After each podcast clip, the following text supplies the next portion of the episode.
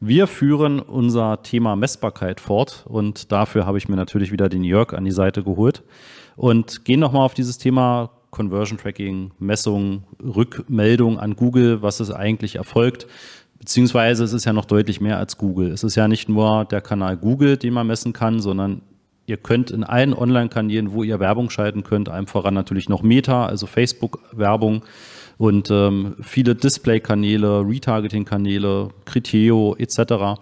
Überall ist im Prinzip dieses gleiche Prinzip, dass man einfach eine Erfolgsmeldung zurückgeben kann an den Werbekanal und dieser Werbekanal dann zuordnen kann, welche Anzeige hat jetzt zu welcher Aktion geführt auf deiner Webseite. Ja, hat jemand etwas gekauft, sich angemeldet, einen Termin vereinbart etc. Ja, und das hat sich in den letzten Jahren teilweise massiv verändert, nicht nur in der öffentlichen Diskussion und Wahrnehmung. Also das Thema Google und Datenschutz ist so ein Kapitel für sich über die letzten Jahre. Gab ja auch verschiedenste ähm, Gerichtsurteile und Kartellstrafen.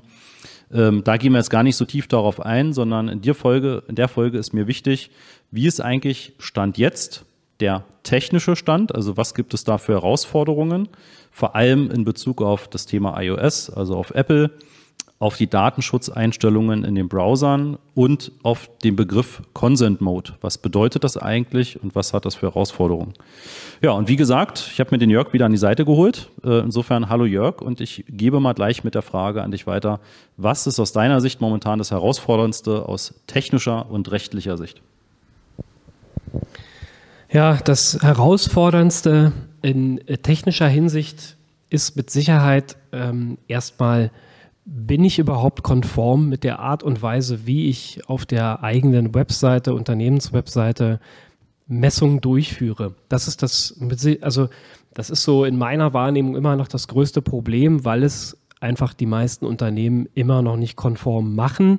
Ähm, wir haben ich muss jetzt ehrlich gesagt ein bisschen spicken, äh, ich weiß nicht mehr genau, wann es der Fall war, aber das äh, TTSDG, was in Kraft getreten ist im äh, Dezember 2021, ja, kann sein, dass es jetzt sozusagen, dass ich jetzt da nicht ganz richtig liege, aber es ist relativ frisch noch. Das regelt ja mittlerweile so ein bisschen, wie so ein Consent-Banner, aka Cookie-Banner auszusehen hat. Und da fängt es eigentlich schon an, dass diese Dinger bei den meisten Unternehmen nicht konform sind. Also das heißt, wir sehen immer noch auch bei großen, sehr, sehr großen ähm, Industriehandelsunternehmen so Cookie-Banner, ich äh, benutze jetzt mal diesen Begriff, wo dann einfach so ein OK-Button da drauf ist oder alles akzeptieren oder ich bin einverstanden. Und das ist so in der Form einfach nach DSGVO und nach eben diesem neuen Gesetz nicht mehr erlaubt. Warum? Weil äh, ihr dem Nutzer in dem Fall einfach keine Wahl lasst, ob er, ob er sozusagen damit einverstanden ist, dass wir jetzt dann im Nachgang Daten an Google Analytics Server, an Facebook Server und wie sie alle heißen, senden. Ihr müsst dem Nutzer die Wahl lassen und die Wahl geben, entweder dieser Geschichte zuzustimmen oder eben ganz klar auch abzulehnen, beziehungsweise ähm, nur essentielle Cookies zuzulassen. Und essentiell heißt in dem Fall nur das, was wirklich notwendig ist, um die Webseite zu benutzen. Und dazu gehört leider nicht Google Analytics, Facebook und Co. Auch wenn wir das bei vielen äh, Webseiten immer so sehen. Das ist so der erste Aspekt. Deine zweite Frage war, die ähm, technischen Herausforderungen, also Thema, was die Browser in ihren Einstellungen geändert haben, etc. Richtig.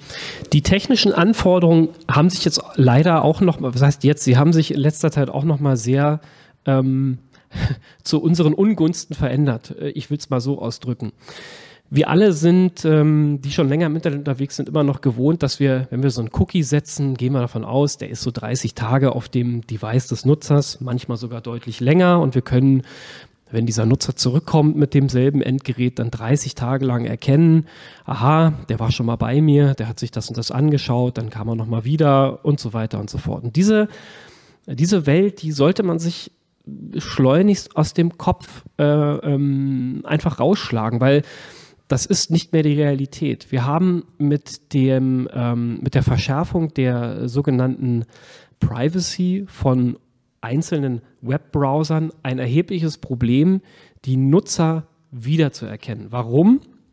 Weil zum Beispiel der Safari-Browser, ähm, aber auch der Firefox-Browser, aber insbesondere der, der Safari-Browser den Zugriff auf, ein, auf so ein Cookie, was wir im Kontext von Google Analytics oder von Facebook setzen, in der Laufzeit reglementiert. Das heißt, das Cookie ist zwar noch da, aber wir können es nicht mehr auslesen. Und wenn ich jetzt sage reglementiert, dann spreche ich von ähm, sieben Tagen bis teilweise nur 24 Stunden. Das heißt, wenn der liebe Christoph auf meiner B2B-Seite heute mit einem Safari-Browser in einer hohen Datenschutzeinstellung kommt äh, und dann kommt er in 25 Stunden wieder, dann kann ich ihn mitunter vielleicht sogar noch messen, aber ich kann nicht mehr identifizieren, dass es sich eben um einen wiederkehrenden Nutzer handelt, sondern ich sehe ihn wieder als neuen Nutzer. Teilweise ist es sogar so, dass in den höchsten Datenschutzeinstellungen ähm, ja, Cookies von so einschlägigen Tracking-Domains wie Facebook, Google Analytics, Google Tag Manager auch komplett blockiert werden. Das heißt, ähm, diese Nutzer, die sehen wir gar nicht bei uns in irgendwelchen Berichten. Die sind da, keine Frage, aber wir, wir, wir nehmen von ihnen keine Notiz. Und das macht natürlich die Messbarkeit am Ende nicht einfacher. Machen wir uns nichts vor. Wir hatten eigentlich noch nie 100 Prozent der Daten im Kontext vom, vom Online-Marketing, von, von Google Analytics, von Auswertungen. Aber äh, es ist, es wird ein Stück weit schwieriger und wir müssen mit weniger Daten ähm, arbeiten. Wenn ich dann dieses ganze Thema Cookie-Banner oder Consent Management auch konform durchführe, dann ist es natürlich so, dass ich per se auch schon mal weniger Daten bekomme, weil eben Nutzer ganz ähm, explizit auch das Tracking ablehnen. Ja, das, wenn ihr so mit Consent-Bannern schon ein bisschen Erfahrung gesammelt habt, mit Cookie-Bannern, dann seht ihr diese Statistiken in aller Regel auch bei der Lösung, die ihr einsetzt. Klassische, ähm, klassische Werte sind so 60 zu 40, 50, 50. Das kommt immer so ein bisschen drauf an. Aber in aller Regel habe ich einen, ähm, einen nicht, nicht, nicht gerade gering gravierenden Teil, der, der, der, das, der das Tracking einfach ablehnt.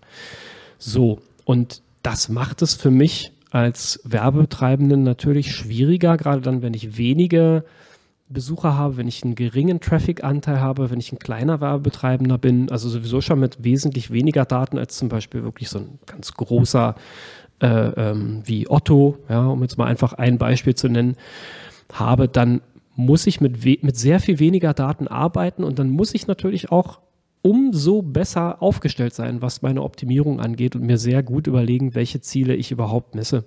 Ja. Und äh, es ist ja auch nicht nur der Safari-Browser, oder, der so streng geworden ist, sondern es zieht sich ja weiter, glaube ich, mit dem Firefox, mit dem Chrome, der auch immer ähm, ja, stärker einschränkt, was sozusagen auch erfasst wird. Natürlich hat Google mit dem Chrome-Browser auch ein gewisses Eigeninteresse, aber das Thema Datenschutz ist einfach so stark präsent, dass auch Google da natürlich reagieren muss, genauso wie Meta und alle anderen Kanäle.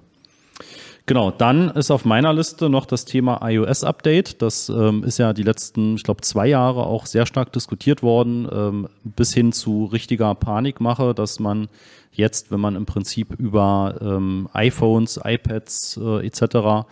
Ja, Werbung macht oder Werbung machen möchte, dass man quasi gar nichts mehr messen kann. Ich glaube, das hat sich auch ein bisschen relativiert. Es ist nach wie vor eine Herausforderung. Hintergrund ist, dass ähm, Apple im Betriebssystem im Prinzip dann schon verankert hat, dass man als Nutzer selbst entscheiden darf und man wirklich auch die Wahl treffen muss, erlaubt man, dass sozusagen die Daten rückverfolgt werden dürfen, die man in dieser App, zum Beispiel in dem Browser auf dem iPhone macht, ähm, darf das dann wirklich auch rausgegeben werden. Und wenn man so explizit gefragt wird, möchtest du deine Daten rausgeben, sagen natürlich die meisten Nutzenden, nein, möchte ich nicht, ne, weil meine Daten gehören mir. Und ähm, das ist natürlich dann die nächste Herausforderung. Genau, auf Lösungsansätze, wie man da sozusagen darauf reagieren kann, äh, gehen wir natürlich auch noch etwas genauer ein. Aber damit ihr jetzt sozusagen nicht nur die Probleme gehört habt, sondern auch dann, wie man eben mit dem aktuellen Stand der, des Marktes und eben der rechtlichen Rahmenbedingungen auch agieren kann, gibt es halt sicherlich Lösungsansätze. Was setzen wir da um für unsere Kunden? Ja, in dem Zusammenhang ähm, kann, man, kann man einfach nur natürlich auf das Thema Server-Side-Tagging bzw. Tracking äh, verweisen. Äh, das ist nicht der heilige Gral, äh, um es gleich vorweg zu sagen, aber jeder, der, ähm, äh, der in diesem Bereich schon mal sich informiert hat, wird unweigerlich auch über diesen Begriff gestolpert sein. Denn letztlich, man muss sich das einfach so vorstellen, wenn ein Nutzer auf die Seite kommt mit so einem Safari-Browser, äh, ab Safari 11 ist das standardmäßig eingestellt, dann ähm, könnt ihr den besten Consent- oder Cookie-Banner der Welt haben.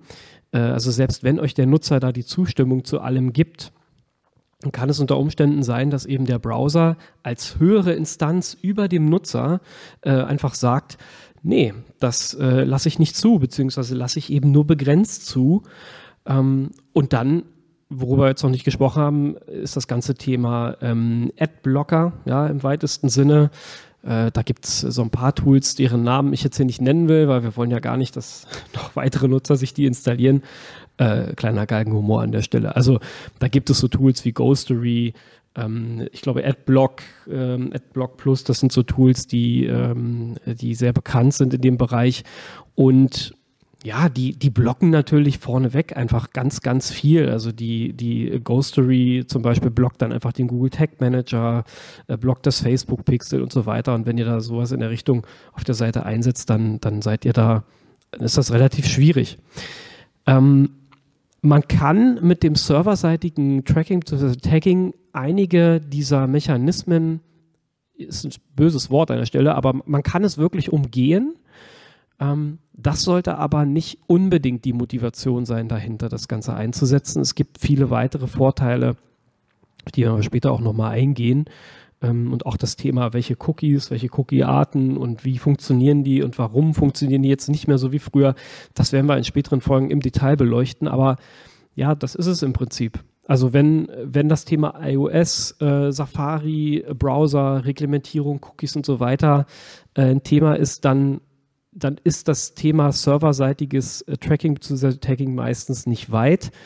Ähm, und um nochmal so eine Faustformel äh, in den Raum zu werfen, jetzt jeder sagt, oh, das muss ich sofort haben. Äh, ja, das Ganze hat auch Folgekosten ähm, oder hat Kosten zur Folge, mit denen man sich auseinandersetzen muss. Also der Betrieb von so etwas äh, erzeugt Kosten und äh, das ist mit Sicherheit etwas, was man abwägen muss. Ich werde dazu in späteren Folgen auch nochmal was sagen, was so klassische Merkmale sind, die dafür sprechen, so etwas einzusetzen und was eher Merkmale sind, wo man sagt, okay, darauf kann ich eher verzichten. Ja, super. Danke dir. Ähm, ich habe noch so diesen Begriff erweiterte Conversions, der mir von Google oft genannt wird. Also in Google Ads gibt es diese Möglichkeit, ähm, grob gesagt, soweit ich es verstehe, ist es, dass man äh, die Dinge nimmt, also die Anzahl der Conversions nimmt, die gemessen werden dürfen und gemessen werden können. Und Google rechnet dann die fehlenden Prozentzahlen quasi hoch. Das heißt, da müssen wir uns, glaube ich, alle mit anfreunden, dass wir eben nicht mehr alles messen können. Konnten wir, wie Jörg sagte, auch früher schon nicht zu 100 Prozent, aber es wird eben tendenziell eher noch weniger. Und das aber natürlich die ganzen äh, Werbetools auch dahin gehen, einfach mehr zu modellieren. Ja? Also wir haben dann vermutlich einfach Conversions drin, die wir vielleicht für diesen einen Tag nicht zuordnen können. Im Sinne von, da kam jetzt wirklich ein Anruf, aber die trotzdem in der Gesamtheit über einen längeren Zeitraum dann eben relativ verlässlich sind, weil, ähm, ne, und das ist letztendlich ja auch, Google hat einen riesen Datenschatz. Google ist da sehr erfahren, was auch das Hochrechnen angeht. Ähm, auch im Google Analytics, im, in der älteren Version wurde viel hochgerechnet. Stichwort Sampling, äh, dass Google da auch sicherlich sehr zuverlässige Prognosen treffen kann. Gut, dann würde ich sagen, sind wir mit diesen Fragen jetzt auch erstmal soweit durch. Wenn ihr dazu äh, weitere Fragen habt, Themenwünsche, Ideen, dann schreibt sehr gerne an podcast at master-off-search.de oder über einen der Social Media Kanäle. Ihr findet auf jeden Fall den Weg zu uns. Ähm, dann sage ich vielen Dank, Jörg, und äh, wir hören uns allesamt in einer weiteren Folge wieder.